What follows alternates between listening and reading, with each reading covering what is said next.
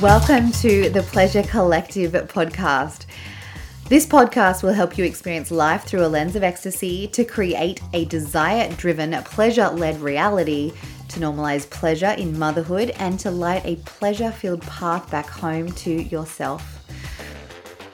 My name is Regan Fig. I'm the author of A Mother's Pleasure. I am a coach and NLP practitioner. I'm a wife and mama to three little wildlings. It's an absolute pleasure to have you here with me See what I did there? It's a pleasure to share this work and play with you through the podcast. I am so thrilled for you to be here, and I'm honored for you to share your time, your energy, and your attention with me listening to this podcast.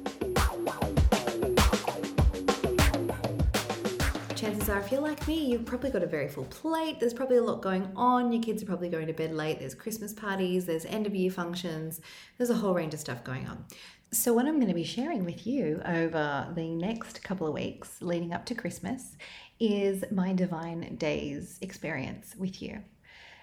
And this is very bite sized episodes to help you cultivate more of your feminine energy and ultimately allow you to step into, sink into, open to pleasure a little bit more. Pleasure. So these episodes are really short. So it's not designed to give you a complete understanding or learned embodiment of feminine and masculine energy and the attributes of the feminine. But these are little bite sized pieces. So you can start to cultivate more of that feminine energy and tap into a little bit more of those attributes that will help us at this really full on busy end of year time. I hope this allows you to finish the year with a little less stress and a little more pleasure.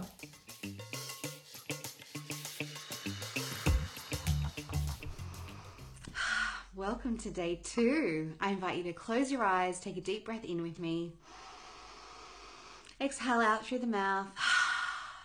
Let's do that once more. Inhale through the nose. Relax the face, exhale. Keeping the eyes closed. Allow your breath to move in and out through your nose. Filling up your belly as you inhale. Allowing the shoulders to relax as you exhale. Hmm. I'm just feeling really grounded, sitting wherever it is that you're sitting or lying wherever you're lying. And when you're ready, just blinking the eyes open, or you can keep listening to me with your eyes closed. Mm, welcome to day two. Day two, today I invite you to nurture in nature. So, this is diving into the feminine trait of like communing with nature. The masculine is conquering nature. And you can see that so often. I mean, if you've got kids, I've got a couple of boys, and they want to catch the animals and climb the trees and, you know, break off branches and whereas the feminine is very much about communing with nature. And that's not to say that, you know, my boys don't have feminine energy in them. We all have masculine and feminine. It's not about gender. But there is a difference between obviously communing with nature and conquering nature. So, you might actually find you're more drawn to communing with nature if you are a feminine uh, core being. So, yeah, today I invite you to do something where you can nurture yourself in nature. When we're in nature, we are accessing our feminine energy, we are accessing the feminine energy around us. We are starting to tune into the goddess feminine frequency. And this is the high level creative frequency that it stems from feminine energy. It's all about creation.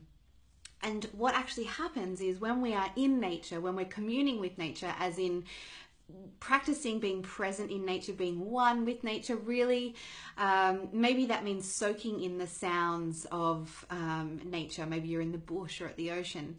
Maybe it is diving under the waves at the ocean. Maybe it is laying down on the grass and looking up at the clouds.